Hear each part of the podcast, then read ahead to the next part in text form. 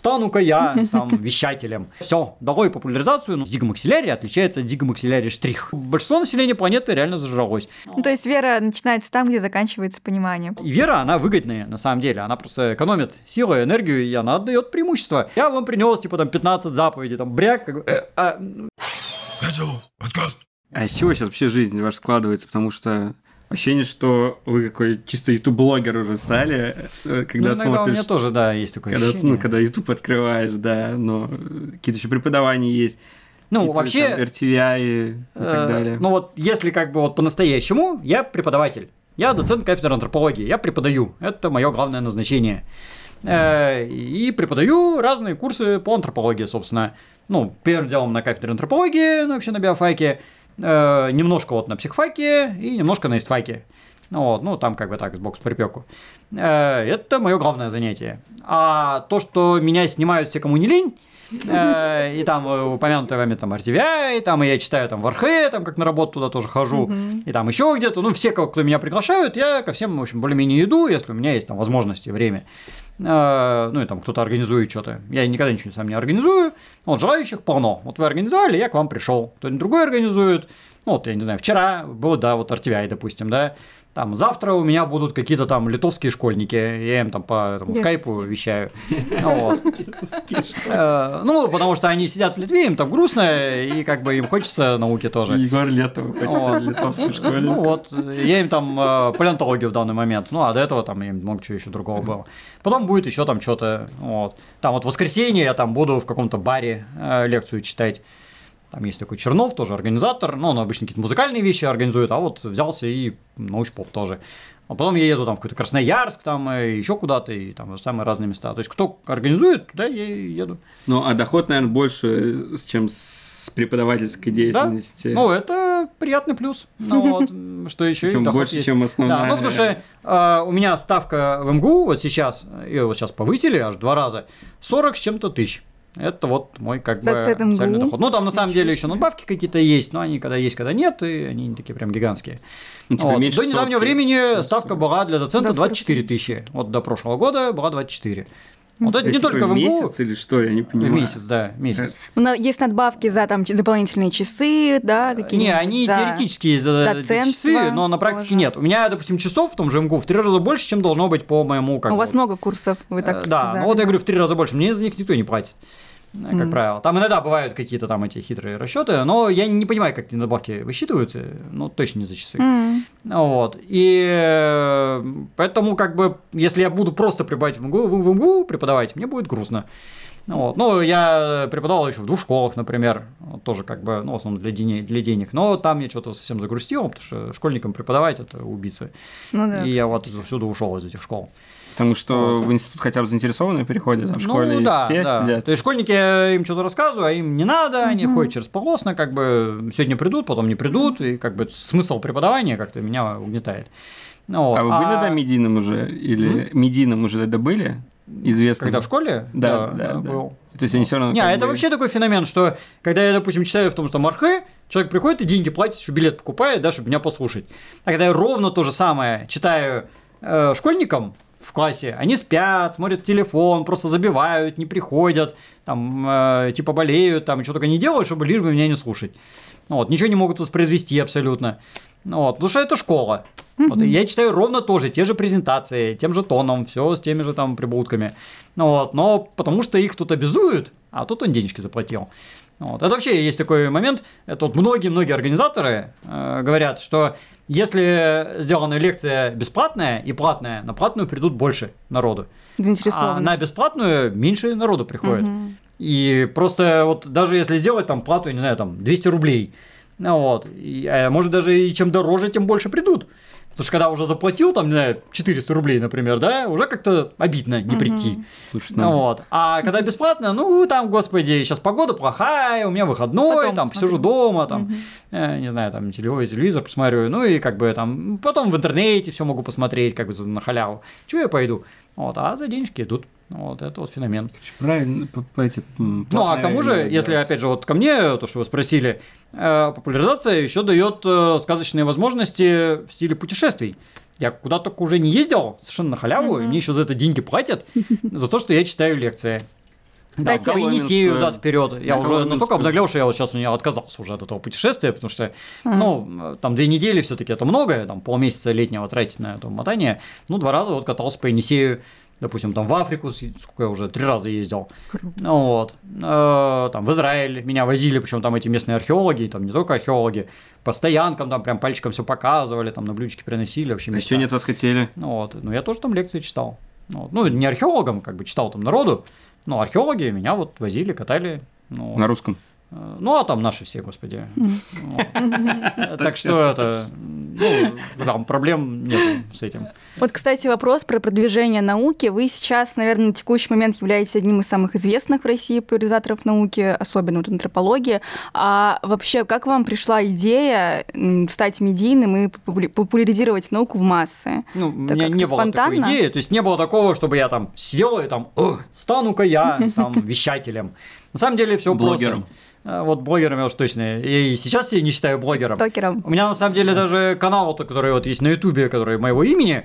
Ну, во-первых, есть несколько, которые вообще ко мне отношения не имеют. Они там моим именем называются, и там мои видюшки как бы есть. Но это делают какие-то посторонние люди. Вот, я вообще без понятия, кто они. Вот, есть тот, который называется проект Станислава Дробышевского, но его тоже не я как бы создаю. Там все тот же Игорь Власенко, вот он там и там еще кто-то.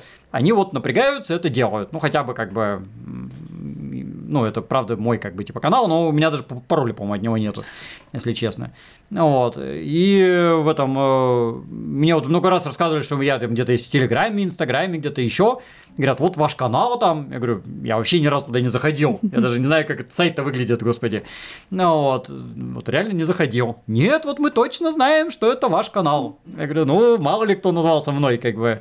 Это не я, ей-богу. Ну вот, наверное- А у меня такой идеи нормально не было. Ага. История очень простая. Когда я был еще аспирантом, буквально, или там ранним каким-то там этим ассистентом, ну, я был самый молодой сотрудник кафедры.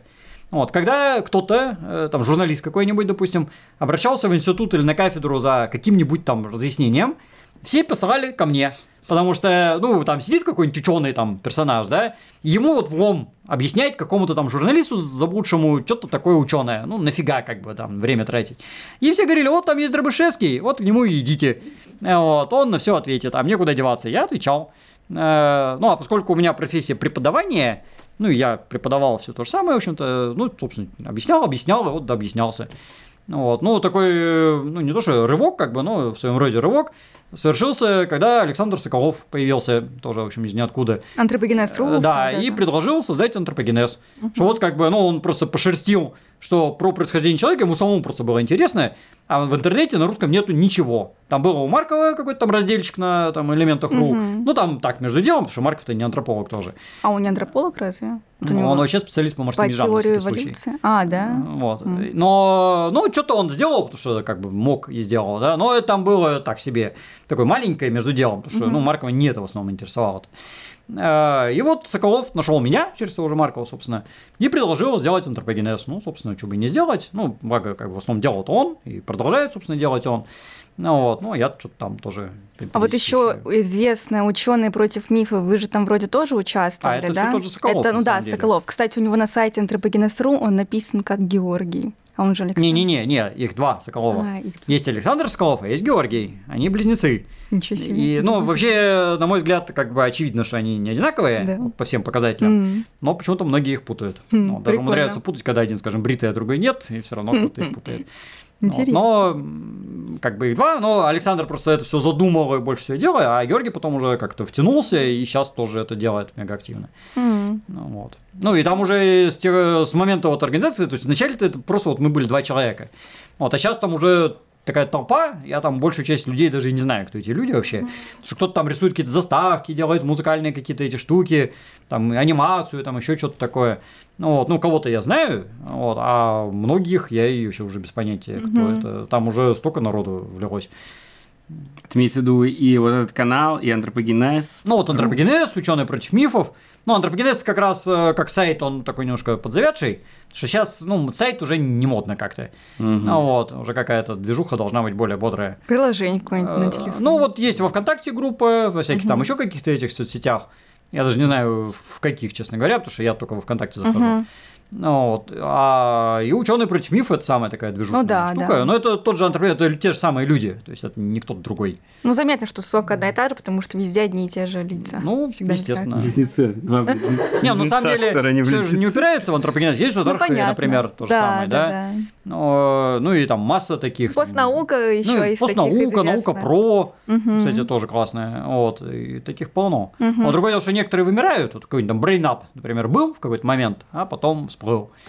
Как-то не задалось. Хотя так ну, бодренько начали. Вот про популяризацию еще интересно, как вот будучи таким достаточно ну, серьезным ученым, мастодонтом науки, да, а, не скатиться для масс в популизм. Есть какие-то, вот, например, может быть, у вас э, на этот счет идеи? Ну, я мысли? не мастодонт вообще ни разу. Ну, я деле. так, с точки Потому зрения человека Тут такого. есть э, не ещё такой- такая тонкость, что э, вот с того момента, как я стал так активно что-то популяризировать, да, и везде и всюду там выступать, лекции читать, у меня наука-то к нулю практически свелась. То есть я последнее А, то что-то есть научное делал давно.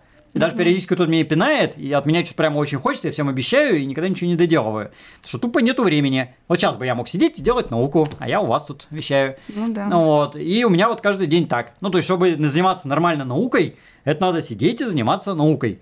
Вот. Поэтому, например, тот же Марков, он в тот момент, когда вот понял, что его тоже эта популяризация поглощает, он э, поменял номер телефона, выпилился там из соцсетей, отовсюду ушел и ушел в науку. И сейчас его там раз в году кто-то вытаскивает, и то там чудом каким-то. И он просто старается в это не лезть вполне сознательно. Скучес, Павел Скучес, может быть, слышали, не Нет, слышали, ну, Марков палеонтолог, он вот, э, тоже в какой-то момент понял, что у него наука уже куда-то уходит назад, а популяризация вылезает вперед. И он клятвенно обещался, все, долой популяризацию, ну нафиг, как бы изучаю там своих крокодилов, кого он там изучает. Ну вот, но через два месяца гляжу уже там выступление скучился там где-то там в каком-то месте там в такое-то время. Ну вот, и сейчас там ролики пилит вообще там на потоке. Ну Вот, но он как-то умудряется все-таки науку делать, и популяризацию вот, э, он как-то умудряется. Но это редкий пример на самом деле. А Вот, а, почему большинство, я вот уже, ну, как, я ученым-то не был, строго говоря, и вообще никогда. То есть я преподаватель. Моя, как бы, функция преподавать. Ну, вот, я знаю, как наука происходит, ну, слава богу, кандидатскую защитил, сколько там статей писал, да, там, ну, монографии у меня там больше, чем у всей остальной кафедры. Ну, вот, но э, я никогда не занимался прям наукой-наукой. Ну, вот, потому что есть у нас, вот, допустим, кафедра антропологии, да, это учебное заведение, а есть институт антропологии. Там вот они ничего не преподают, большей частью, ну, там редкостные какие-то отдельные. А в основном они прям вот сидят, приходят и наукой занимаются. Э, Но это другая область просто деятельности, на самом деле. Мгм. Вот, поэтому у меня э, как бы не было никогда особого противоречия, потому что, ну, науки у меня, она всегда была как бы на заднем плане, а преподавание – это и есть популяризация. То есть, когда я, допустим, читаю психологам лекции и читаю там, ну, просто людям, как бы, да, а для меня какая разница? То есть, вот это студенты, а это люди, а что, студенты не люди, ну, а люди, те же студенты, какая разница? Я одними и тем же, как бы, словами говорю. Ну, единственное, когда, допустим, на кафедре антропологии я могу там чуть посложнее, потому что они просто терминов больше знают. Я могу каждый раз не объяснять, э, что такое, там, не знаю, неандертальцы, там, плеоцен, что-нибудь такое. И то им приходится объяснять, потому что они тоже студенты. Ну, вот. Но вот э, на кафедре антропологии там можно чуть как бы заглубиться, в какие-то там дебри залезть. Ну, какую-нибудь там краниометрию, например, там банальные инструменты нужно. Вот, и сама краниометрия нужна только антропологам. Ну, А что это вообще за предмет? ну, такой? и измерение черепа, вот методика А. измерения черепа. Ну, Вот, и вот вам там какие-нибудь нюансы там измерения, не знаю, там длины черепа, я думаю, нафиг не сдались вообще ни разу. Э, а антропологам сдались. Вот, вот я им преподаю. Э, Мгм. ну, чем там, не знаю, зигомаксилярий отличается от зигомаксилярий штрих. Понятно. Вот. Ну вот, нормальному человеку это совершенно до лампы. как бы Почти абсолютно. измерение черепов, зига, мускуляре. Вот, вот, вот, да. Сейчас все-таки Евгеники, да? Не, Евгеника тут вообще ни разу ни при чем, Ну, но... Не, чём. просто, ну как, череп это геометрический объект. Его надо как-то вот, э, оцифровать, э, грубо говоря. Вот, ну, надо вот э, объективизировать реальность. Вот у нас есть куча черепов, а как их сравнить? Надо превратить это в цифры. А, И вот краниометрия – это способ превращения этого в цифры, просто банально. Вот. Но я говорю, нормальному человеку достаточно выводов, которые я за это делал. Я вот померю там кучу черепов и сделаю вывод, что вот неандертальцы отличались от цепиенсов, там, скажу, там, не знаю, длинной головой, да, и нормальному человеку уже хватит. А антропологу ему не хватит. Длинная голова – это вообще с точки зрения антрополога какая-то фигня. Ну, там уже надо, чтобы там какой-нибудь индекс был, там показатель, там что-нибудь такое, многомерный график желательно вообще, там трехмерный. Э, ну, а еще лучше просто конкретно многомерный. Вот. Ну и как вот и в матрице такие вот, чтобы циферки бежали, а там антрополог смотрит, а, точно, все понятно. Ну, Вот. Ну, а я, по сути, работаю переводчиком. То есть есть вот эти умные люди в институте антропологии, например, да, ну и не только в нем, там много где еще, ну вот, которые как бы вот это знание создают из этих там, ну только черепов, там откуда-то вытягивают его. Вот, а я читаю все эти статьи, я профессиональный читатель на самом деле. Он бывает писатель, я читатель. Ну вот, я читаю, перевожу на человеческий язык и рассказываю, допустим, вам. Ну, вот, чтоб, вот, э, ну, чтобы сказать, что там, скорее всего, неандертальцы исчезли, потому что их демографически там э, вытеснили сапиенсы, для этого было проведено, там, не знаю, там, много тысяч, наверное, исследований всяких разных. И неандертальцев, и сапиенсов, и демографии, там, чего угодно, там, климата, э, там, палеоэкологии какой-нибудь. Но вот, чтобы у меня получилась эта фраза, надо было, чтобы там тысячи ученых, там, 150 лет все это дело изучали, чтобы я перечитал там, ну, далеко не все, конечно, тоже много. Ну вот, в голове у меня все так это в собралось, и я вот вам донес истину в последней инстанции. Вот говорят, сравнивают, да, негроидную расу, европеоидную. И говорят, они одинаково умные. Ну, как бы исследований не было. Но потом смотришь на сборную НБА, все негры. И казалось бы, если они физически там мышцы у них отличаются, то мозг-то это, в принципе, такой же орган. А, есть, да, но есть разница. Есть. А, потому что все-таки физические показатели, вот, там, пропорции тела, там, мускулатуры и так далее – Э, это адаптация к конкретным условиям среды. А мозг у нас эволюционно с самого начала возникал как универсальный орган с э, довольно-таки неограниченными возможностями. В этом его фишка. Он не специализирован. Мышца специализированная. Но если бицепс, да, он там сгибает руку в локте. Какая-нибудь там дельтовидная мышца поднимает руку там в плече. Вот. А мозг, он на то и мозг, что он не специализирован. Мы не нематоды какие-нибудь там, да, и не червяки. А у нас э, есть много-много нейронов, которые под влиянием обучения и личной жизни, там, жизненного опыта, могут сложиться в разное. А вот, и тут уже, как вы сложите это дело, потенциал э, у всех один и тот же, а реализовать можно по-разному. Вы реализовали в то, что там ставили айтишником, допустим, да, и антропологом. Вот, если бы я там как-то иначе рос, и там меня бы учили на айтишника, стал бы, ну, у меня брат э, системный администратор, да, то есть, понятно, что генетически он то же самое, что я там плюс-минус. Ну, там, на три года разница только что по возрасту. А так, как бы, э, вот он стал программированием заниматься, и вот там администрирует во всю там тычет кнопочки. Ну, вот. А я черепушки измеряю, я вообще в программировании там, ну, когда-то еще там, вот, э, смотря на то, что он там делает, это там, азы Basic там освоил, да, там, и в Zen, как бы, и могу вирус написать, что там, э, чтобы зациклить, и все зависло. Это я способен. Но сейчас боюсь, что Basic не актуален, мягко говоря, не уверен. Не вот. актуален. Ну, вот, да. Ну и то у меня какие-то уже остаточные воспоминания, там буквально какие-то там эти три слова. А дальше нет. Вот. Но мозг у нас одинаковый, у брата и меня. Просто по-разному реализовали. Ну вот и все. Вот, иногда можно его перестроить. То есть я думаю, что если бы я сейчас прям сильно-сильно напрягся, я бы мог, может быть, программирование в какой-то степени освоить. Вот, но мне это нафиг не надо, как бы, да, равно как там, не знаю, программист может антропологию освоить, почему нет. Ну, ну те же вот, допустим, э, волонтеры вот сегодня говорили уже про экспедицию. Вот этим летом э, в экспедицию понаехало айтишников. Там 90 с чем-то процентов вот этих вот хм. волонтеров, как бы этих научных туристов, это были айтишники. И они прямым текстом говорили, что у нас жизнь как бы айтишная, она довольно унылая однообразная. То есть мы сидим, там что-то тычем кнопочки и друг с другом не общаемся. Вот у нас было, допустим, два персонажа, которые приехали, один наш из Белоруссии, другой, значит, откуда-то от нас, я не помню, там, с какого города, но неважно. Ну вот, и они 10 лет уже сотрудничают, и друг друга не видели в лицо ни разу за эти 10 лет. Потому что они кнопочки тычут, им хватает, как бы они там какие-то мейлы друг другу слали, как бы, и нормально. А тут они в первый раз друг друга в живе увидели, вообще просто хотя бы портрет какого-то там роста, формы, да, и пообщались наконец-то по-человечески. И вот им скучно сидеть у себя где-то вот в такой конторе, э, и они приезжают поближе к народу, к земле и вообще к живым людям. Вот. А если кто-то, я не знаю, там какой-нибудь колхозник, но он всю жизнь в этой земле ковыряется, он поедет на раскопки, ну, ему и так этого вот такого-то хватает. Ну, вот. ну, хотя там разные люди были, там не только айтишники, и другие угу. всякие. Ну, а то есть нет такого, что, например, в Африке там тепло, и они вот, ну, оставлялись живыми, те, кто, те, кого мозг развит там на реакцию, допустим, А в том дело, что мозг не привязан к э, климату никак. Вот э, терморегуляция мозга может быть привязана, да. Ну, чтобы они там не вскипели, допустим, от жары или там не заморозились, да. Это да, но это не про мозги. Это про какие-нибудь там венозные синусы, я не знаю, там сердцебиение, там э, форму там волос каких-нибудь, еще что-нибудь такое, там форму черепа даже. Вот. А нейронные связи от температуры, ну, они в стабильных условиях. То есть вот эта вся окружающая фигня сделана так, чтобы мозги не парились ничем и занимались своим делом. Ну вот. И вот они занимаются, какая разница, эти в Африке мозги или там не знаю, на Чукотке. Вот. То есть потенциал у всех один. Вот. Даже от формы головы это не зависит. То есть э, там короткая, длинная, какая разница. Вот нейроны так будут или так, как бы нейроны-то те же самые. А маленькая, большая? Э, ну, тоже в каком-то предельном варианте влияет. То есть, понятно, что если человек микроцефал, у него там 300 грамм, да, то он даже разговаривать толком не будет. Вот, если у него там слишком много, там 2,5 кило, тоже, как практика показывает, это уже патология. Ну, по крайней мере, для нас. Может, там эволюционно еще возможно нарастить. Ну, у слонов там 4 кило есть, да, но они там эволюционировали по-другому. Ну вот, а в пределах от условно там 700 грамм до 2 там почти с половиной килограмм, там 2400, это все норма. Вот, и эволюционно есть все-таки отбор в сторону большого мозга, ну, было до недавнего времени, потому что мы видим, что от австралопитеков до нас, или там еще даже раньше, да, мозги все время росли. Вот, но это сказывается в масштабах разных видов на протяжении миллионов лет.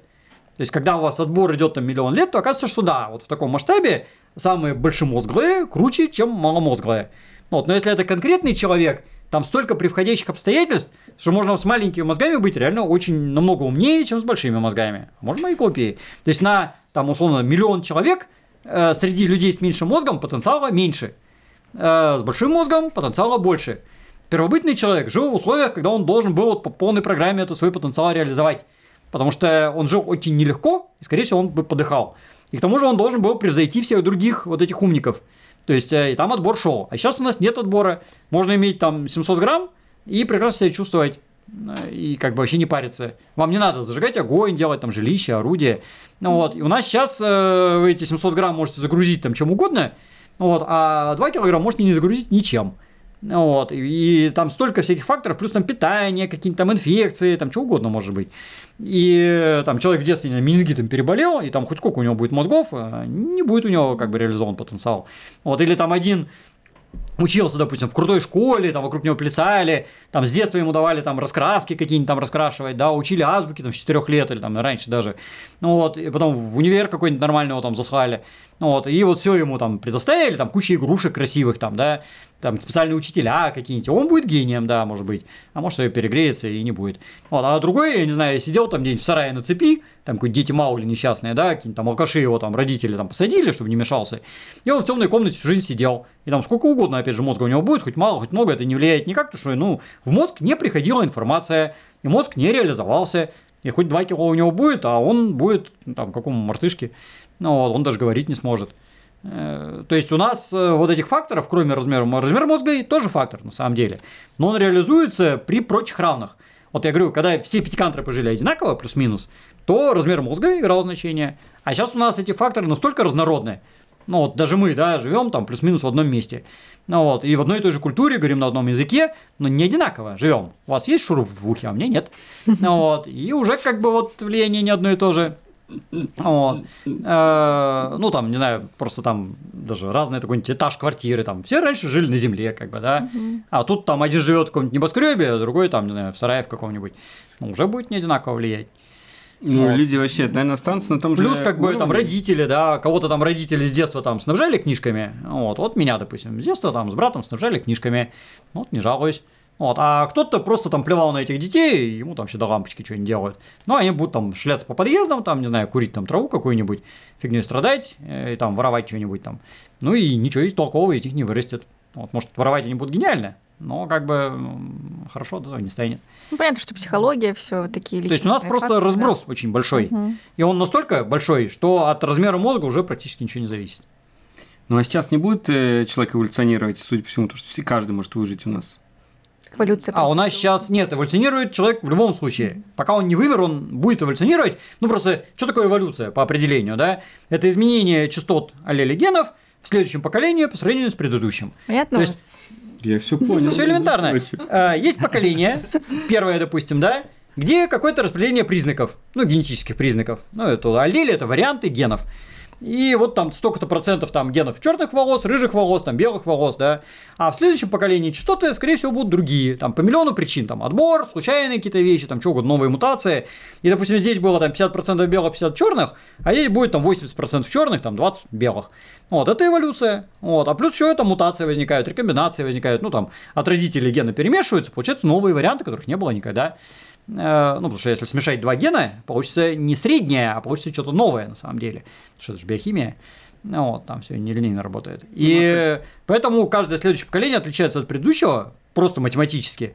И то и есть эволюция. А вопрос, в какую сторону идет эта эволюция? А вот это тоже большой вопрос, это зависит от тоже там миллиона причин. Пока у нас эволюция шла очень здорово, у нас мозги росли, мы становились круче, умнее, но вот есть такое мнение, и вот я к нему тоже склоняюсь, что в какой-то момент мы зашли в такой тупик своеобразный, потому что эволюция э, человека вот в прошлом – это решение проблем. То есть мы все время решали какие-то проблемы там, с климатом, с хищниками, с паразитами, с соседями, там миллион всего было. Э, там недостаток ресурсов. А сейчас у нас рай настал. Э, вот в человеческом масштабе, ну, кто-то живет там совсем фигово, конечно, да, но в целом, как бы, проблемы у нас базовые потребности решены. То есть мы все склонны жаловаться, что вот там зарплата маленькая, я вот уже успел пожаловаться, да, и там какая-то бюрократия заела, и начальство там бывает тоже разное, ну вот, хотя мне как раз повезло с этим, э, слава богу, ну вот, ну все время там есть на что пожаловаться, там дороги не те, да, там грязь на улице, я не знаю, вот метро там вырубили, да, и там фиг доедешь до работы, ну вот, там 5-10, но вообще, если честно, у вас в принципе есть метро, и даже если там не метро, ну там есть личная машина, есть такси, есть там автобус какой-нибудь, там миллион способов, ну вот, жратвы навалом. Вот, уже там вон все там что как бы мне не нужно, я принесу там в холодильник, положу, и пусть там лежит до скончания века, там кто-нибудь досожрет. Вот, и там, э, по последним данным, треть продуктов, производимых человечеством, выкидывается треть. Это, блин, это вообще зажрались уже дальше некуда. Потому что часть голодает, как бы, да, ну и не распределяют чисто из жадности. Ну вот, у нас машин не распроданных какие-то там до горизонта шеренги стоят. То есть у нас уже Это всякого правда. вот барахла э, столько, да, то есть э, проблемы там э, нету ни с болезнями, ну там коронавирус, ой, там коронавирус, блин. Ну да, как бы болезнь, люди умирают, а черную смерть не хотите, как бы, да, Ну, средневековую? нет, и, и слава Когда там каждый третий там помирал, или вообще наоборот каждый третий выживал. Ну вот. Там от голода, ну сейчас есть какой-нибудь там, там в республике Чад, тут, наверное, помирает от голода, да, но большинство населения планеты реально зажралось. Э, Там, что еще там, какие-нибудь хищники, когда вас последний раз гоняли волки по лесу? Ну вот. Э, Недавно, кстати. ну, Собаки, правда, ну ладно. нет, ну бывает, как бы, нет, такое случается, но вероятность все-таки, то есть австралопитеки вот просто все заканчивали тем, что их кто-то съедал. Просто другого варианта вообще в принципе не бывало. То есть вот э, если вы родились австралопитеком, вас кто-то съест рано или поздно. Это практически гарантия. Только если вам повезет, и вы где-нибудь утонете в болоте, и вот вас найдут там через 3 миллиона лет. Э, Это вот, вот везение предельное. Вот, а так, скорее всего, у вас живет там гиена, крокодил, леопард, скорее всего, вот, ну, кто-нибудь там саблезубый тигр еще есть. Э, А сейчас, э, ну, это надо прям постараться, чтобы вас съели волки.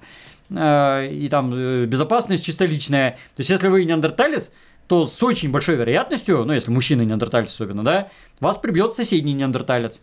Ну, вот, даже, может быть, из вашей группы. И съест еще, к тому же, под конец. Ну, вот. А сейчас вероятность как бы быть убитым, она тоже не нулевая далеко, но все-таки сильная более нулевая. То есть у нас 8 миллиардов человек на планете, а кого убивают как бы из них, да? Ну, какие-то там сотни тысяч, наверное, гибнут э, за год там так или иначе по планете. Но это как бы там 0,00%. Есть целое уже там как минимум там третье поколение, которое живет вот мирно как бы. Ну, там, с Второй мировой войны, и во Второй мировой тоже там не все воевали на самом деле. Там огромная масса народа по планете вообще и не парились, и знать не знали про эту войну. Ну, то есть, по вашему мнению, сейчас цели эволюции, они немного как-то сместились. Ну, потому у что эволюции на- целей нет вообще. Да, это понятно, да, я так утрированно говорю.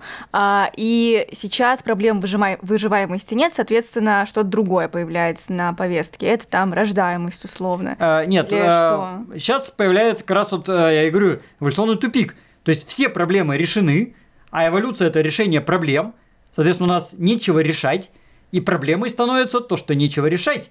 То есть слишком идеальный человек. Да, ну, то есть, а когда жизнь становится идеальной, то происходит деградация. Ну, это просто мы по природе видим сплошь и рядом, те же там какие-нибудь хоббиты, пресловутые флореские, там какие-нибудь черви паразитические. То есть, что-то начинает редуцироваться и отваливаться. Потому что оно не нужно, не используется. Ну, банально, если, допустим, э, у нас будет какой-то там супер гениальный транспорт, там нуль транспортировка, да, то Зачем ножки ходить? не нужны. Человек родился без ног, ну и нормально, как бы, нафига ему ноги. Мешают только, как бы, тяжелые, большие, э, сесть неудобно, там, затекают. А без ног вообще отлично.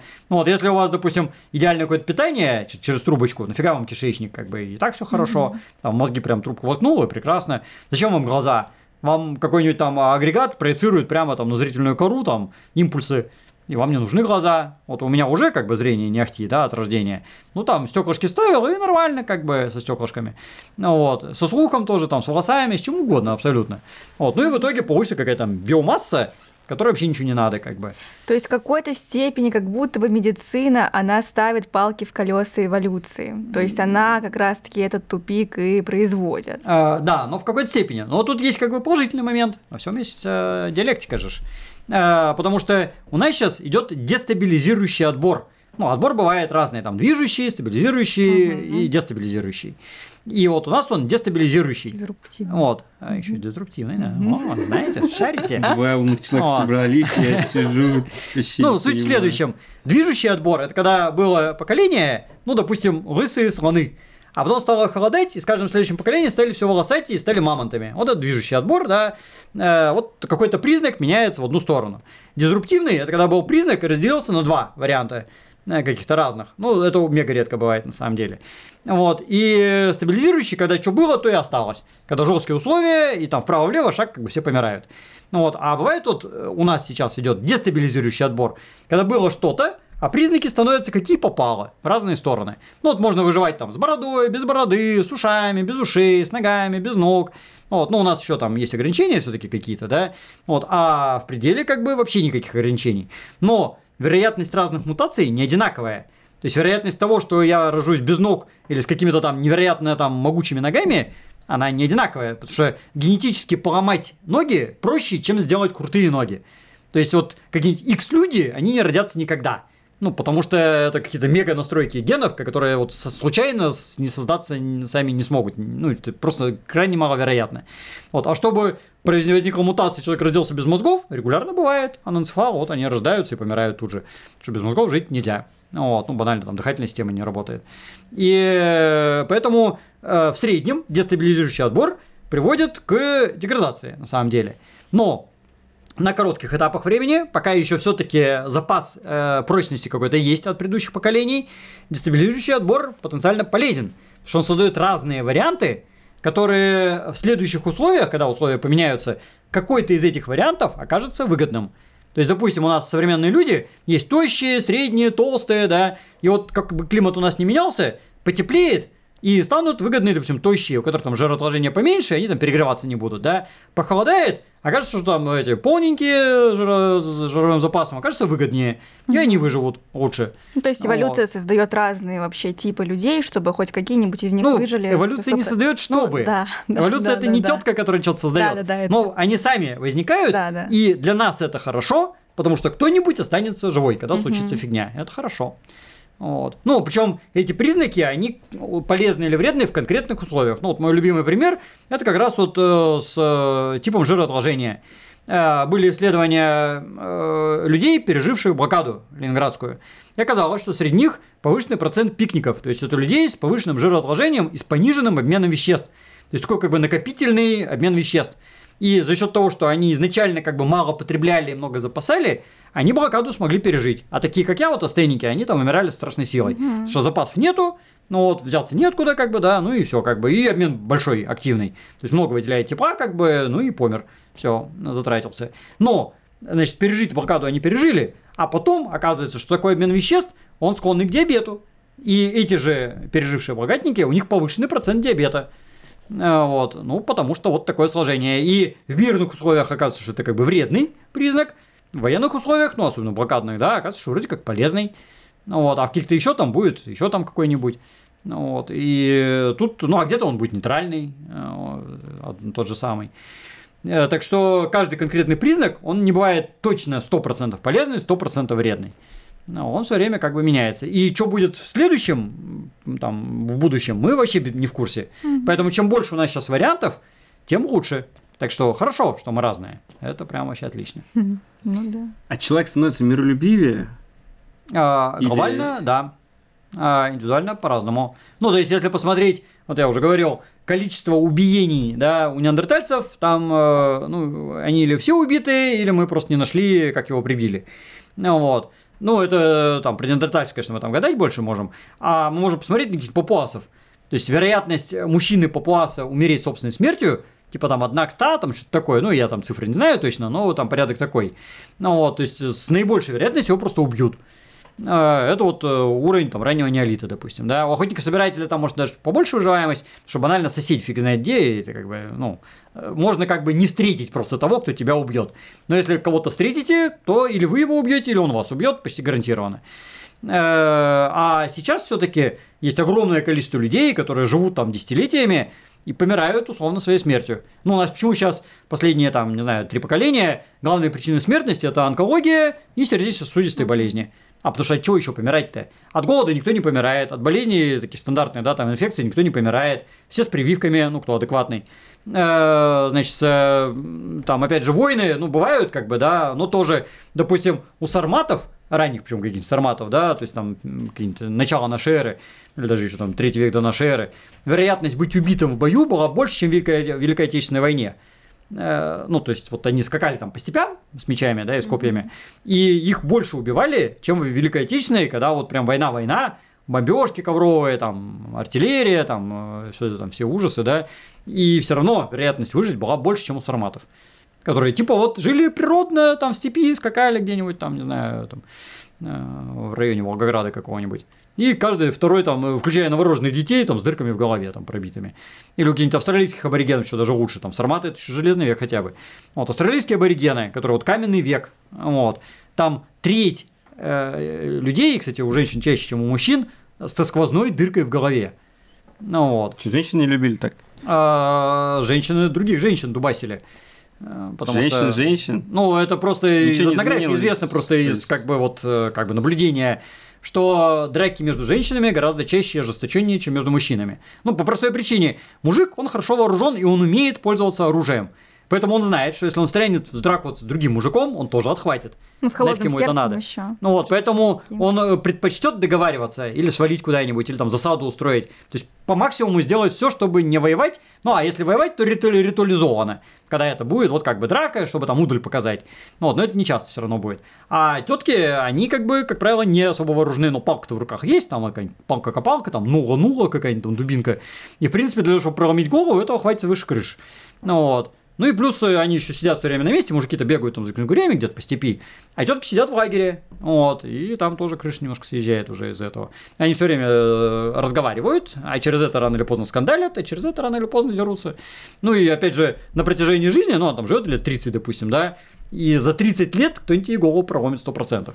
Ну, вот. Э, ну, а это причем заметьте, что если там от четверти до трети с дыркой в голове, сквозным пробитием, вот, то как бы у всех остальных – ну, мы просто не видим этого на черепе. Но то, что они отхватили, это 100% гарантия. Просто, ну, не все отражается на черепе. Э, череп-то, до, до него еще надо как бы достучаться вообще. Вот, а то, что у них там будет какой-нибудь нос свернутый, там шрам по всему телу, ну, фотографии посмотрите этих аборигенов. Ну, вот, я уж молчу, что они там еще ритуализованы будут порезанные там все. Ну, вот как там чудесный обычай в каком-то племени был, э, когда у мужчин на ноге делается надрез – залепляется глиной и поддерживается в незаживающем состоянии всю оставшуюся жизнь.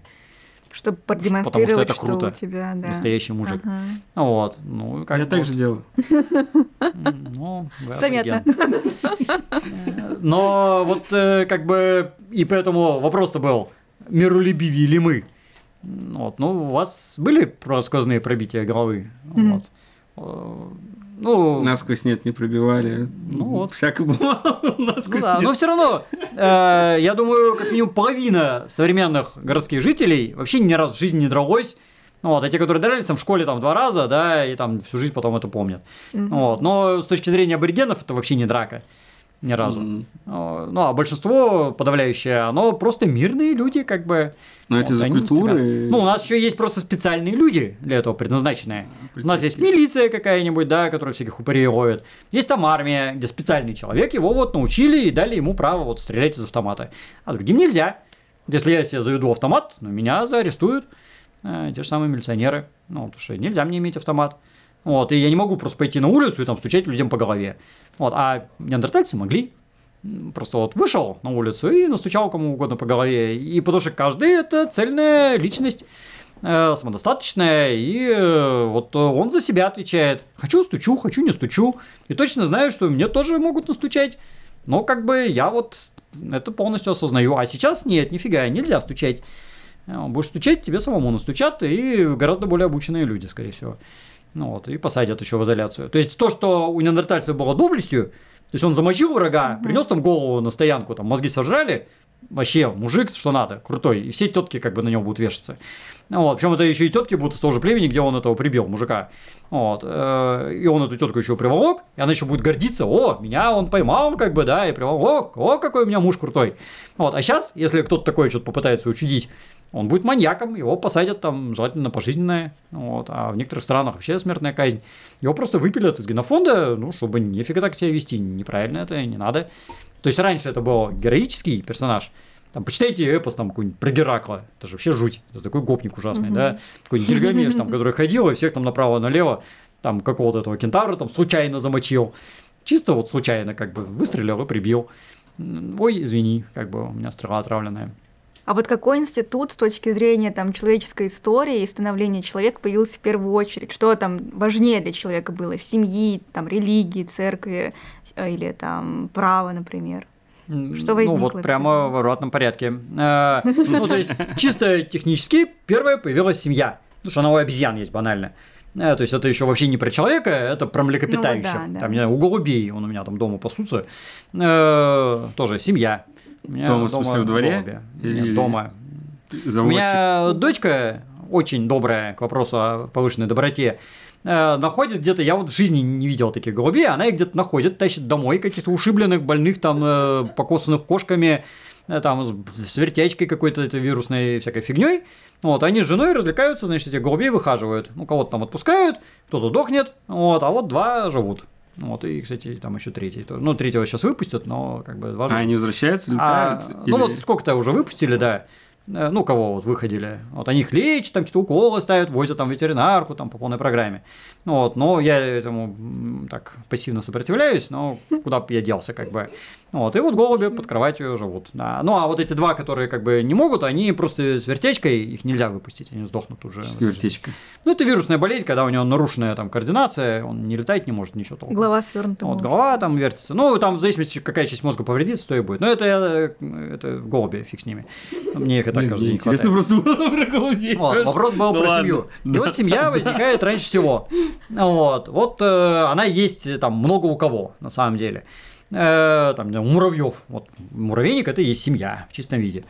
Э, стало быть, дальше чего там перечисляли? Э, Церковь, э, религия. религия. Вот следующая, наверное, как раз религия. Когда человек стал достаточно разумный, чтобы сопоставлять всякие явления природы, иногда он стал сопоставлять как бы неправильно и глючить. Ну а в сочетании с легкой обучаемостью и в сочетании с доверием к сказанному кем-то авторитетным, кто там с большой бородой, что скажет, то и правда. Ну вот, ну и, собственно, ну, потому что свои не врут никогда, что им врать-то. Ну вот, а он может просто ошибаться. Ну, там еще чуть-чуть позже вот появляется религия. Следующая как раз право. Когда, ну, или оно религиозное поначалу, чаще всего, кстати говоря, ну, либо просто нормальное право. Э, но это когда оно уже э, кодифицировано. Это уже все точно знают. Тут Хамурапи какой-нибудь там взял на базальтовой стеле, там каждый может в Пушкинский музей сходить, не каждый может в Лувр сходить, и, значит, посмотреть. А вот наверху Хамурапи лично от Бога, от какого-то там, я не помню точно. Какой Хамурапи? Закон Хамурапи. Хамурапи это царь. э. Вавилонский, сирийский, какой он там был, это я сам не помню. Я не помню. Я все время их путаю. Ну, это умные люди для этого специально Да. есть. Ну, вот к вопросу о специализации. И вот Хамурапи накатал свод законов. Первый. Ну, там законы все довольно простые. Там, если что-то сделал не так, тебя убьют просто. Ну, вот. Ну, почти там 90% к этому сводится. Э, Но это не важно даже, какой закон, главное, что он написал. Но уже все точно знали, что вот за это секир башка. А вот за это там не секир башка. Там есть, э, вот меня особенно радуют законы про врачей. Там, если врач э, довел пациента до того, что тот потерял глаз, то врачу надо выбить глаз. Если врач довел пациента, что тот потерял зуб, надо врачу выбить зуб. Ну, око за око, зуб за зуб – это закон о Хамурапи в чистом виде. Э, Это просто вот, ну, то есть это как бы типа из Библии, но Библия это переписана с сирийцев, вавилонян, эти с шумеров, как бы все там куда-то уходит, фиг знает куда. Ну вот, ну, этот э, Хамурапи это уже продвинутая версия все-таки. И вот как бы все точно знают, за это, это, это, то, это вот право. А, и дальше что вы там еще перечисляли? Ничего. Не, еще что-то было. Не, что-то еще было под конец. Церковь была. А, Ну, церковь это к религии, но это Ну, опять же, понятно. когда она организована.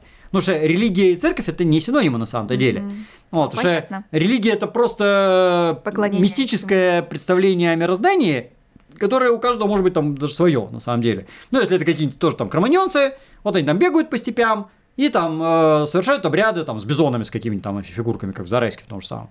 Ну вот, и что-то такое там, какие-нибудь у них, я не знаю, идолы стоят, да, там они какие-то ямки копают, что-то там охры посыпают, какую-то дичь творят. Там, если неандертальцы, там медведики сожгли в пещере, допустим, ну, вот, тушки. Ну вот, вот как бы религиозный обряд. Но церкви нет. А церковь это вот уже тоже с каких-то ассирийцев и вавилонян начинается, ну и даже там шумеров еще раньше, ну вот там и акадцев еще что уже лучше. Когда есть храм какой-нибудь там, вот там храм бога Ану, там белый бог Ану, и вот у него там стоит зиккурат какой-нибудь. Там есть специально обученный жрец, который умеет писать. Жрать, кстати, тоже умеет хорошо, почему и жрец. И, собственно, он э, всем рассказывает, вот этот бог такой, этот секой, этот мордук, это там еще какой-нибудь. Э, и точно известно, это вот уже церковь. И когда они организованы, и обряды надо совершать не как попало, а как надо. То есть, если я, допустим, какой-нибудь там дикий нанитунгус, ну вот, я могу вот так помолиться там духу, а могу сяк. И, в принципе, это как бы, ну, интересно только мне и этому духу, которого нету. Ну вот. А если я ассирийец какой-нибудь, я не могу молиться как попало. Потому что мне жрец как бы вломит за это дело, потому что это уже государство. И там уже нехорошо, когда молиться как попало. Вот. Вот если вы сейчас, допустим, придете э, в неподобающем виде в церковь, вас там повяжут. Ну вот, и скажут, а, нельзя, потому что у нас церковь отделена от государства, все дела, все равно таки повяжут. Вы там оскорбили чувства не по канону. Там, не знаю, там у женщин юбка короткая, допустим, да, там без платочка, угу. вот, мужик там тоже какой-нибудь там, не знаю, может неправильно как прийти, там, даже в шортах, если там припрется кто-нибудь, и то могут там нельзя, да. уже забухтят. Вот я, на самом деле, в Библии ничего про шорты не сказано, они вообще без штанов ходили там. Ну, в момент написания Библии штанов не было вообще как явление. Почему я должен в штанах ходить в церковь, не очевидно, честно говоря. Ну вот, если я приду там в какой-нибудь балахоне, причем поп может ходить в балахоне, я не могу. Вот, нигде это не написано, что можно, что нельзя. А вот нельзя, потому что церковь. А это уже организация. Вот. Если я там буду громко разговаривать, а нельзя громко разговаривать. Почему нельзя? Где сказано, что нельзя? Ну вот. Э, вот э, сказано, например, что торговать нельзя. Христос гонял. А в любую церковь зайдите, что вы первое увидите? Торговлю, естественно, лавочка, и там будут э, без налогов, как известно, и без ГМО продавайте кончики, и там крестики, всякое такое. Ну вот. Э, вот это можно, э, хотя нельзя. Даже в кодифицированном виде написано, что там гонял торговцев из храма, а все равно как бы экономика вперед, и церковь такая, что можно. Вот, и как известно, еще там какими-то сигаретами, там, алкоголем. Ну, это же типа вино, там, для причастия. Как бы, ну, там, Вы неверующий. Э, ну, очевидно. Ну, да. Э, нет, просто э, как бы, ну, на мой взгляд, быть верующим как-то странно и бессмысленно. Ну, тем более, если человек хоть какое-то отношение к науке имеет. Хотя практика показывает, что ученых верующих полным-полно, я таких лично знаю, там иное количество. Но просто задача разная. Задача ученого выявить реальные взаимосвязи между явлениями природы. Задача верующего – верить и нет задачи выявлять, потому что как только вы начнете выявлять, окажется, что вы видите какую-то дребедень вообще. Если не ошибаюсь, вот. кстати, Дарвин был верующим, да? Ну, Дарвин был верующим постольку, поскольку ну, Потому он готовился в священники, давно... а во-вторых, это 19 век. Ну, да. Кем бы он там а еще все равно. Ну, вот. Ну, не, я просто лично знаю вот сейчас современных ученых, там, археологов, биологов, там, много кого, кто как бы верующий вполне себе. Но для меня это странно, Потому что, ну, я говорю, это просто разные направления. Тут я точно знаю, что 2 плюс 2 – 4, и могу математически доказать, да, положить там 4 палочки, пересчитать их там 10 раз в разных комбинациях и там доказать. Вот, а другое дело, что если я верю, что 2 плюс 2 там 4 или 5, вот, ну хорошо, если совпадает, что если я верю, что 4. А если я не верю, что 5, вот, я буду в магазине все время скандалить, а что мне там сдачу не такую дают, допустим, да? Потому что я верю, что это 5, а мне дают 4, какого фига, как бы, вы мне что, меньше даете? Вот, а, оскорбляете мои чувства, давайте мне еще на рубль больше. Вот. Но, боюсь, тогда будет нестыковка с реальностью. Вот. И все-таки реальность победит, я думаю.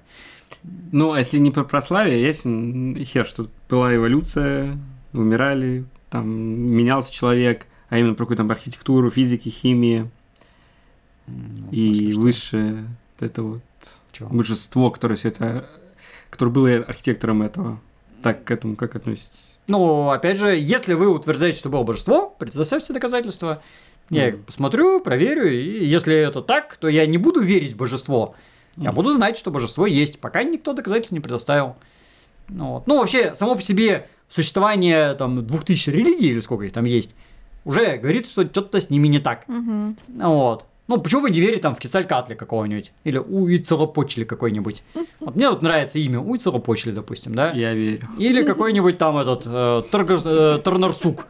Вот там э, эскимосский бог холода Тарнарсук, если я правильно помню его название. Э, ну, холод есть, я его более того замерить могу. Ну вот, так что дух холода, как бы, да, я могу, допустим, против него повесить на входе в какую-то ярангу там шкурку, э, с символом против бога, мне станет теплее. Заметьте, я повесил как бы отпугивающую фигню, и в Яранге стало теплее. Это работает. Это научное доказательство Тарнарсука. Ну Вот. А как бы в большинстве религий нету такого. Ну, То есть вера начинается там, где заканчивается понимание просто все. ну, в принципе, да. Ну, она, я говорю, и возникла так. То есть, когда народ много чего не понимал, а хотелось как бы простых ответов на сложные вопросы. Ну, собственно, вот религия это есть... э, ну, причем религия, она выгодна в своем роде. Она как бы по многим направлениям выгодна.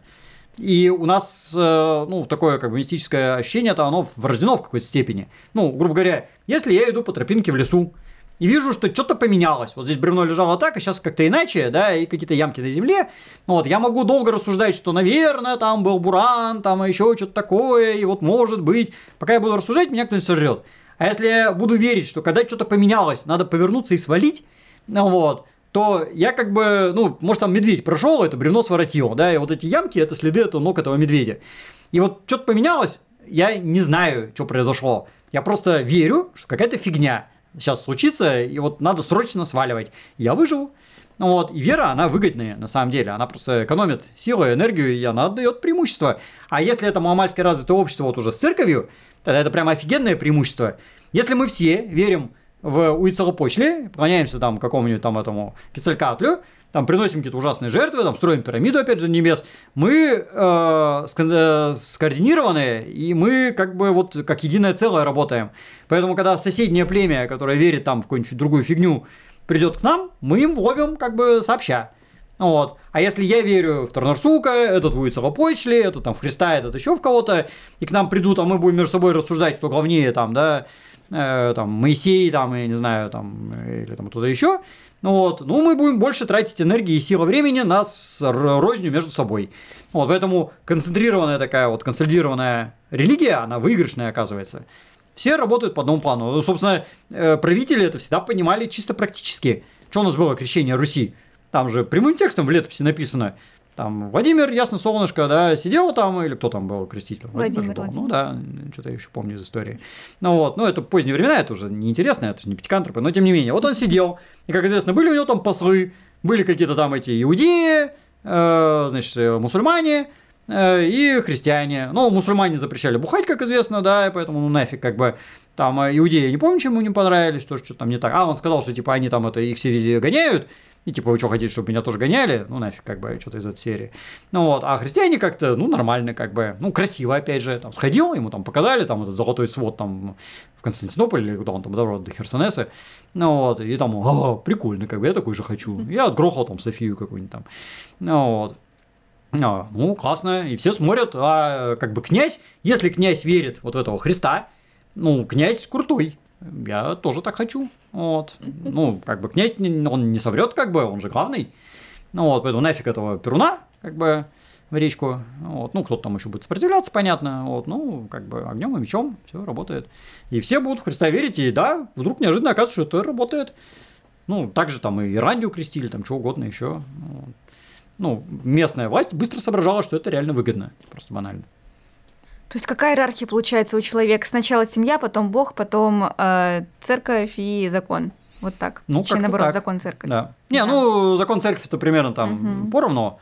Ну, просто э, церковь это про регуляцию э, религиозных вещей. Ну да, да, понятно. А право это про бытовых большей Мгм. частью. Но на первых этапах-то это одно и то же. Потому что вот я говорю, на стеле Хамурапи он там от Бога принимает закон это. Закон это про там эти глаза и зубы, Мгм. а принимать это от Бога, и это они же религиозные, они санкционированы это божеством.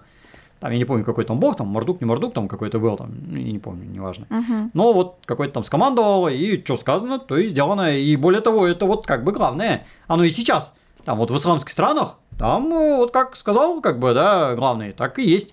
У нас не так. Э, ну, Скоро, может быть, тоже так. Ну, до недавнего времени тоже у нас. Подкинул политики.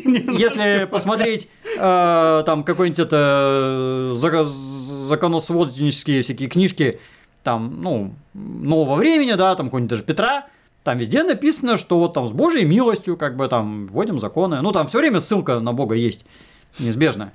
Ну Ну, да. на христианского неизбежно, если это у нас, допустим, да.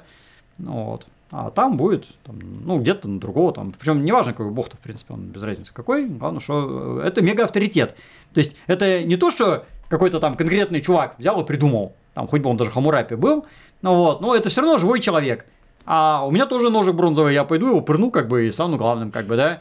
Ну вот, и если так, то быстро система развалится. Ну вот, а другое дело, если Хамурапи приходит и говорит, о, мне боженька сказал, и тут уже не поспоришь, как бы, ну, к нему уже не апеллируешь. То есть Хамурапи, он тоже, я чё, как бы, я крайне как бы просто.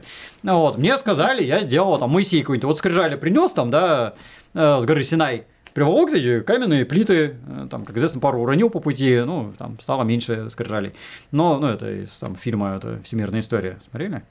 Мгм. Нет. Господи, дикие люди, а. Э, Там было, что там принес, я вам принес, типа, там 15 заповедей, там бряк, как бы, э, а, типа, там 10 заповедей. Ну вот, но это принес, и все, и уже к нему не докопаешься, к Моисею. Ведь не он придумал. Не он, а это Бог сказал. Все. Вот, или там Коран. Вот в Коране написано, опять же, это же не Мухаммед написал, да? А Мухаммед. Это, ну, не Мухаммед, ну, я безграмотный сам тоже. Ну вот. Это не Мухаммед, это кто надо сказал. Ага. Ну, Все. Аллах велел, как бы тут как спорить с Аллахом-то невозможно. Ну вот, поэтому это и очень выгодно, на самом деле. Это классная вещь. Ну, вот. ну, Ну тем да. более, если еще к тому же тот, кто это утверждает, еще сам в это искренне верит. Ну вот, ну то есть Мухаммед-то он не был как бы каким-то там шарлатаном, да, и там, он же не мошенник, он же там не просто придумал там, а он сам искренне абсолютно в это верил. Ну, извиняться мы не Вот. хотим, поэтому Общался с Богом по согласны. полной программе, ну, равно как и много кто еще. То есть, ну, с Богом-то все общаются, как бы. Э, Ну, кто вот эти великие там пророки, они же искренне общаются. Вот. Ну, это сейчас вот есть там куча, которые просто э, поняли фишку. Ну, просто есть э, раскладка, как стать великим там пророком, основателем религии. Ну, вот в США сейчас там этих религий э, до черта, как бы. Да человек просто основывает религию, потом что-то не пошло не так, там основал другую религию, третью религию. У нас такие есть. Вот, но пока оно не вышло за какие-то рамки, это сектантство в чистом виде. Ну, иногда это просто очевидно вышибание бабла. Вот, а иногда он прямо искренне верит. Когда у нас тут не так давно был прецедент, когда какой-то там был этот очередной э, там великий пророк, и что-то он там напророчил, там кучу людей за собой повел, в итоге его посадили в дурдом, а он э, санитаров дурдома всех перековал э, в свою эту веру, потому что он искренне, как бы у него шизофрения какая-то или там что-то такое ужасное. То есть он э, просто как бы повернутый, но он искренний абсолютно. И вот этой своей искренностью он подкупает, и там уже глядишь, и все эти там медсестры, медбратья в дурдоме, да, которые, по идее, знают, что с ним что-то не в порядке, они ему уже искренне верят. Они-то нормальные, как бы у них с головой все в порядке. Ну вот, а я вот как бы за собой повел. Ну, то есть это тоже некое как бы умение. Ну и просто у кого-то удается так, чтобы это потом аж на всю планету распространилось, а кто-то быстро загибается и все. У нас сейчас Homo sapiens, да? Мы. Да? Ну, ты Homo Ну, erectus. пока еще. Оскорбляет все время все Уволю. Ладно, сапиенс. А когда следующий будет человек? Э, Ну, вообще, если смотреть вот палеонтологически, срок жизни вида это где-то от 50 до 300 тысяч лет. Ну, ну, может, там еще побольше немножко. И поскольку мы уже 50 тысяч лет существуем, ну, где-то вот еще там, э, где-то столько же, до там 250 тысяч лет еще мы будем в виде сапиенсов. И, и кем мы станем, ну, какие-то вот... как- когда вот вообще считается, что разница произошла между... А, но это будет видно уже как бы после. Но просто можно математически посчитать. То есть э, мы берем какие-то параметры, ну, допустим, череп измеряем, да, тот же самый краниметрический, и наносим на график. И у нас получается вот здесь австралопитеки, здесь сапиенсы, между ними пересечений никаких. Значит, сапиенсов до хабелесов есть пересечения, но хабелесы с сапиенсами тоже не пересекаются. Здесь эректусы, какие-то самые выдающиеся эректусы по отдельным показателям уже с сапиенсами соприкасаются, а по комплексу нифига. Потом есть какие-то там протосапиенсы, там неважно как их называть, там гильдебергенсисы, там homo rhodesiensis, это пофигу какое название, но они вот будут частично пересекаться с эректусами, частично уже с нами. Вот, ну и таких еще там можно других понавыделять, но не суть важно. Там и в бок еще будут какие-то там парантропы, хоббиты, неандертальцы, они вот будут в стороны расходиться. Ну вот. И э, мы берем вот пределы, вот это стопудовые сапиенсы. Вот, соответственно, пролонгируем вот эту изменчивость дальше. И вот когда они будут отличаться так же, как мы от эректусов, Это уже стопудово другой вид. Тут уже никто не поспорит. Ну вот. Но для этого надо еще там, ну вот, может там полмиллиона лет, а может быстрее. Э, вот, а может, наоборот, медленнее, потому что еще заметьте, что ректусы, они жили маленькими группками, поэтому они быстро менялись, и на них среда очень мощно влияла. У них отбор был сильный. Э, он либо дох, как бы, либо выживал, и это зависело от его вот прям сиюминутных качеств. А у нас уже, как сегодня говорилось, не зависит. У нас дестабилизирующий отбор. Ну вот, поэтому мы становимся вот все ширше и ширше, и облако современного человека намного больше. Поэтому его как бы еще превзойти, это сложно. И нас 8 миллиардов человек. Ну, то есть, допустим, э, пятикантропов, там группа 15 человек. Рождается мутант с клевым признаком. И с очень большой вероятностью в следующем поколении все будут с этим признаком. Потому что, ну, он как бы очевидно всех превосходит. Все дети будут от него, там неважно, мужчина он или женщина, да, и в следующем поколении у всех будет этот ген. Вот. А у нас сейчас, допустим, рождается какой-то там супер-мега-мутант с какими-то офигенными качествами. И вот какова вероятность, даже если у него там будет 100 детей, а у остальных по одному, когда все человечество станет с этим геном, когда у нас 8 миллиардов человек. Ну, вы же с математикой имеете дело, кто тут ближе к компьютерам, посчитайте на досуге. Вот, ну, там эти цифры с потолка я сейчас беру, понятно, да, но э, вероятность этого почти нулевая. Ну, по крайней мере, времени надо будет просто дофига. Вот. И еще отбор не действует совершенно никак. Потому что родится он там супергеном, или он там с отстойным каким-то геном, какая разница, он детей нарожает по-любому, и как бы они выживут, потому что общество его, их поддержит. Даже если у него там с умственными возможностями ниже среднего, да, и он сам хиленький какой-то, и здоровье у него там нехти какой, и слепой он, и глухой, и вообще какой-то там кривой косой, а все равно как бы он и сам выживет, и дети у него выживут, и нормально.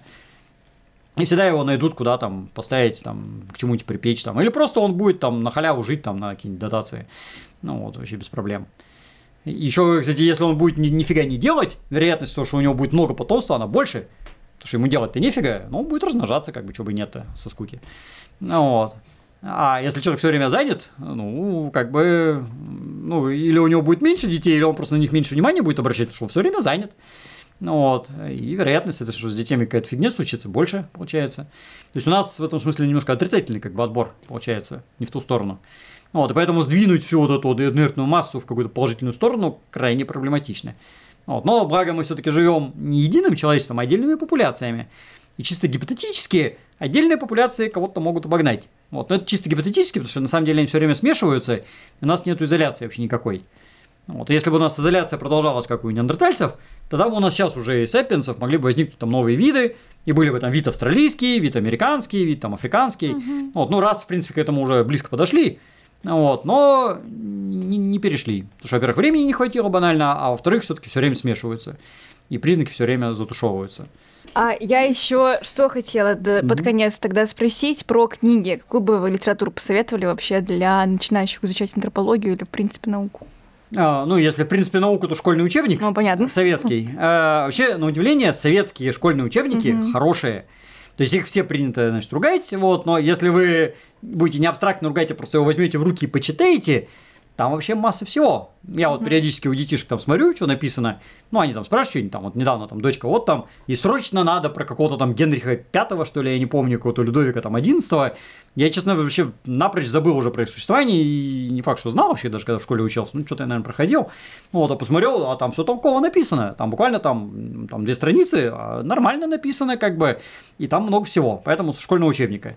Вот, дальше просто какие-нибудь энциклопедии. Вот, ну, такие, как бы, опять же, вузовские учебники они сделаны грамотными людьми. Ну, угу. там какие-то вот нормальные такие, там МГУшные какие-нибудь, там ЛГУ, ну, какие-то нормальных вузов, да, там Казанский университет хороший, там еще, вот где как бы центральные университеты, и вот они выпускают пособия для своих студентов. Вот там, как правило, все хорошо. Ну, а что-то попроще. Вот, вот у Маркова есть книга. Если попроще, человек, если вам просто хочется отдохнуть. Угу. Да, если Ваши биология, книги. то Марков. Ну, меня читайте, само собой, почему и не меня.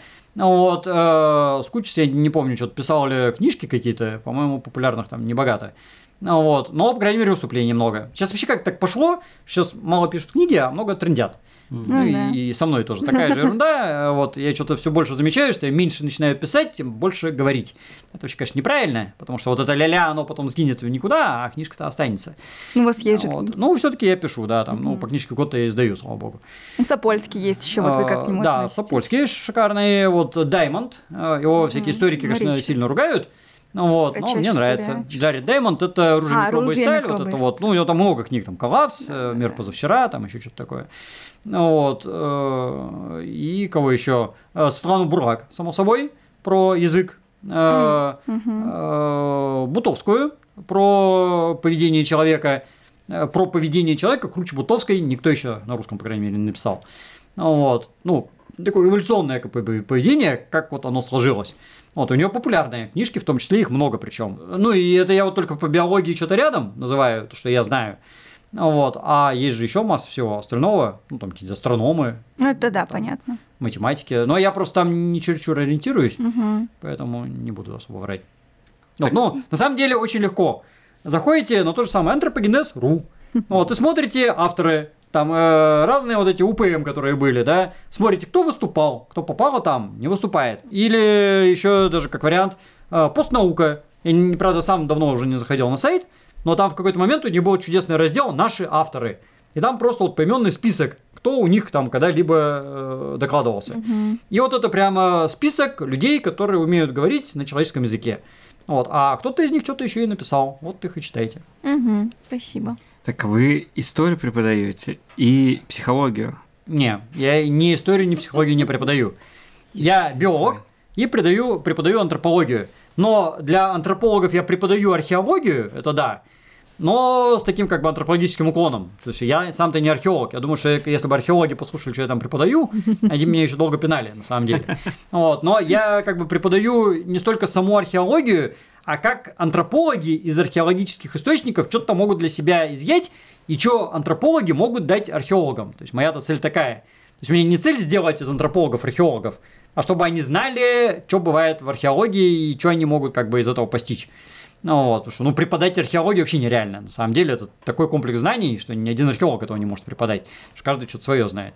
Вот, психологам я преподаю анатомию центральной нервной системы. Ну, а это тоже а- а- анатомия, антропология есть. Ну, то есть анатомию мозгов, короче говоря. Мгм. Как устроены мозги. Вот. Я тоже не анатом сам по себе и не такой прям мега знаток. Вот. Но для того, чтобы преподавать психологам, меня хватает. Ну, Психологом вот. сойдет. Не так сложно. Ну, Да, по такому принципу. Ну, то есть в идеальном виде бы, конечно, им бы преподавал бы какой-нибудь там мега-анатом, но, боюсь, тогда бы они сдохли. Вот. Там, в принципе, в соседнем подъезде, между прочим, там мед находится у психологов. Ну Вот. Но я думаю, что если пришел оттуда человек, Ну, Там Сеченов только, не, О. не МГУ. а? Там же Сеченовка, не МГУ. Э, Ну, Мед. какая разница? Мгм. Ну, все равно Ну мед. да. Ну, э, договориться-то можно. И там кафедра физиологии вот тоже там соседняя зданица. Вот. И- Но я думаю, что психологи бы просто померли на этом месте. Я бы помер. Потому что там уровень просто вот несравнимо другой. Ну Вот. Но я как бы психологам преподаю, опять же, не столько как бы анатомию, сколько э, что как бы психологам может быть полезно из анатомии. Ну, чтобы хоть какие-то там представления были о механике, как все это работает. Вот. Ну, это просто основа. Анатомия это же просто вот как бы набор слов. Вот. А по-умному потом уже Дубинин преподает физиологию, это вот как это работает. Вот это как бы смысл-то. Но для того, чтобы знать, как работает, надо знать, что работает. Вот как бы моя задача такой базис-базис. А как бы антропологам я преподаю антропологию. Вот ту самую краниметрию, антропогенез. Ну, антропогенез я не антропологам преподаю, историкам. Но историкам тоже полезно. Ну, вот. э, Расоведение антропологам я преподаю. Ну, анатомию опять же. Вот. Как там в рассведении насчет всяких вот современных Нетфликсов? Как там у вас конфликты какие-то преподаю. случаются? Ну, У меня нет никаких конфликтов с Netflix, потому что они где-то за океаном, а я здесь. И я могу только угорать как бы с их преда, э, видеть, что, что они делают не так. Ну и как бы туда им и дорога, сами идиоты. Вот, ну, то есть, если они хотят загубить, я так понимаю, у них сейчас там все эти акции рушатся со страшной силой. Ну, то, что я вот последние разы слышал про Netflix, равно как и Disney там и все вот эти конторы, вот, они все заигрались вот в свою там политкорректность, э, все эти там Life Matters, э, и у них все эти там и рейтинги, и доходы, и акции, все это валится в тартарары. Ну вот, они пытаются из этого сами вылезти, а сами себя загнали так, что не могут. Ну и идиоты, как бы, что поделать. Ну вот, ну то есть это классический пример того, я это в лекциях просто рассказываю, когда про расизм говорю, что чтобы бороться с расизмом, надо быть расоведом. Э, Потому что если вы не знаете, что такое расы, и что такое расисты, и чем они, собственно, плохи, то вы не сможете с ними бороться. А вот эти все Netflix и вся эта повесточка, это как раз э, тот же самый расизм и есть. То есть они борются с одним расизмом, насаждением Да. другого расизма. Но это бред вообще. Это все равно, что я бы, допустим, лечил там, не знаю, кашель, да, прививая там оспу какую-нибудь. Вот вообще зашибись вообще. Или там, не знаю, там человек приходит с переломом, а давай я тебе другую ногу сломаю. Это тебе поможет просто на ура вообще. Или там руки я тебе тоже там узлом завяжу, и тогда ноги перестанут болеть. Ну да, может быть, перестанут, э, потому что человек сдохнет просто. А в Америке как с преподаванием всего этого? У них вообще нет преподавания. Почему у них этот бред цветет? Что еще в 20 веке они запретили преподавание расоведения, и они запретили область расоведения. То есть просто вот практически буквальном смысле. Если человек писал там раса, все, а, ты злой расист. Ну вот, и все, там уже никто там гранты не дает, а у них же все грантовая система, она же раньше, чем у нас была. У нас-то это бред, как бы, а у них-то дважды. Ну вот, и если не, не даст грант, его и, там контрактная система, у нас вот ее все пытаются вести. Но у нас еще советская побеждает, все-таки там грантовая система и контрактная система, но человека просто никто не возьмет на контракт, никто ему не даст грант, все, до свидания, как бы, ты уже не в науке. Э, и они уничтожили всех расоведов, Стало быть, у них не осталось людей, которые понимают вообще, о чем они говорят, когда говорят про расы. И раса уже просто становится каким-то мистическим ругательством непонятным. Mm-hmm. Ну вот, ну естественно, тут уже расцветает расизм. Потому что никто не понимает, как бороться, ну, он расцветает сам собой. Там, ну, как бы идиотов-то хватит всегда. Ну, вот их немного надо, чтобы это все расцвело. Э, он расцветает, вот как бы итог. А когда это доходит до уже какой-то идеологии такой, там, с большими деньгами еще к тому же, ну вот мы имеем там этих э, болейн какие-то эти чернокожие, да, там Ахиллес. Ну, кстати, Ахиллес мог быть чернокожим, что интересно. Даже вот и пришли, да? Нет, там прикол в том, что э, в бронзовом веке примерно половина населения Европы были конкретно чернокожие. То есть они не были, конечно, неграми, то есть черты лица у них были уже такие вполне узнаваемые европеоидные, а цвет кожи был черный. Ну, это просто палеогенетика показывает. Ну, насколько черный? Ну, вот. Это, правда, стало известно уже после того, как фильм сняли. То есть они снимали бред, а получилось немножко похоже на правду, правда. Ну, вот. Но во времена уже там королей, понятно, такого не было. Ну, прямо вот черный, как в Африке, такие же абсолютно. Примерно половина. Это бронзовый век, это вот как раз там все эти ахиллесы бегали, это кризис бронзового века, это вот исход этого всего дела. Ну, собственно, на этом они все там кончились, и там уже дальше только белые были. Ну, не потому что белые победили, а чисто биологически как бы оно адекватнее оказалось в условиях. Ребята, все, у нас заканчивается подкаст. А, спасибо тебе, Диляр, что пришла. Спасибо, Станислав. Блин, прикольно, крутые гости такие. Радуйся.